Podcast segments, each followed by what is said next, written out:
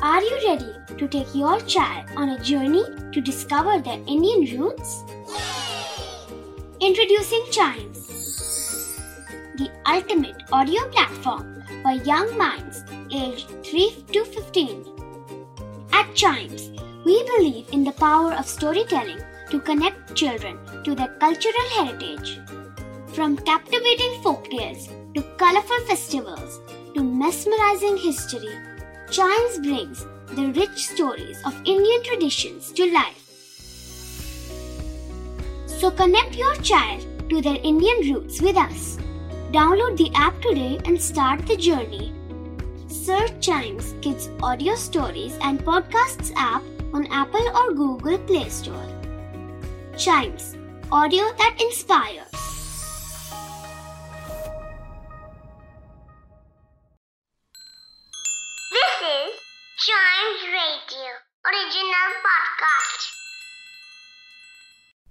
अब देखिए ना, दिल्ली देश की राजधानी है और यहाँ पर एक एयरपोर्ट है, जहाँ पर इतना ज़्यादा एयर ट्रैफ़िक है कि क्या बताएँ। आने जाने में लोगों को खासा परेशानी भी होती है और ये सब समझते हैं कि दिल्ली को एक और कमर्शियल एयरपोर्ट की ज़रूरत भी है। तो जी, आपका ये इंतज़ार खत्म हो गया क्योंकि अब बनने जा रहा है दिल्ली एनसीआर का तीसरा और दुनिया का चौथा सबसे बड़ा एयरपोर्ट आप सुन रहे हैं अन्यूज डे पॉडकास्ट और नागरिक विमानन मंत्रालय से हमें ये जानकारी मिली है कि जल्द ही अब दिल्ली एनसीआर में एक और एयरपोर्ट बनने वाला है और ये एयरपोर्ट दुनिया का चौथा सबसे बड़ा एयरपोर्ट होगा। जी हाँ और इसे यूपी के नोएडा जेवर में बनाया जाएगा। अगर फ़िलहाल की बात की जाए तो दिल्ली एयरपोर्ट पर बहुत ज़्यादा एयर ट्रैफ़िक है। दिल्ली एयरपोर्ट से लगभग साल भर में साढ़े छह करोड़ यात्री यात्रा करते हैं। और मंत्रालय ने यह भी बताया कि अगले पाँच साल के अंदर अंदर ये संख्या बढ़कर दस करोड़ हो जाएगी। अब इसको लेकर भाई साहब दिल्ली को ना एक और एयरपोर्ट की ज़रूरत भी थी क्योंकि इतना ज़्यादा ट्रैफ़िक है और लोगों को खासा इंतज़ार भी करना पड़ता है और ट्रैवल भी करना पड़ता है तो सुविधा देनी बनती भी थी।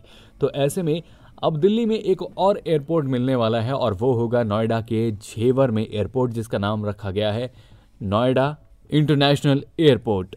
अगर बात की जाए इस एयरपोर्ट को बनाने में आने वाली लागत की तो उसे उनतीस करोड़ रुपए खर्च कर कर इस एयरपोर्ट को तैयार किया जाएगा, जहाँ पर एक साथ 178 विमान खड़े हो सकेंगे और यहाँ से पहली फ़्लाइट 2024 में टेक ऑफ़ करेगी।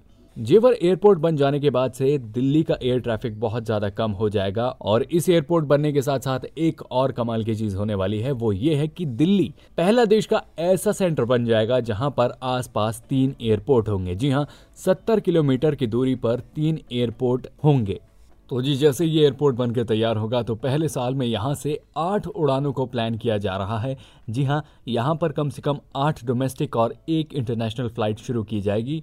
और अगर बात की जाए इसकी कनेक्टिविटी के लिए तो इस तक जाने का रास्ता यमुना एक्सप्रेसवे बुलंदशहर, जेवर हाईवे और पेरिफेरल एक्सप्रेसवे से आराम से इस तक पहुँचा जा सकता है। और साथ ही आने वाले दिनों में जेवर एयरपोर्ट से दिल्ली एयरपोर्ट तक मेट्रो कॉरिडोर बनाने की भी तैयारी की जा रही है। ग्रेटर नोएडा से जेवर एयरपोर्ट तक की मेट्रो चलाई जाएगी।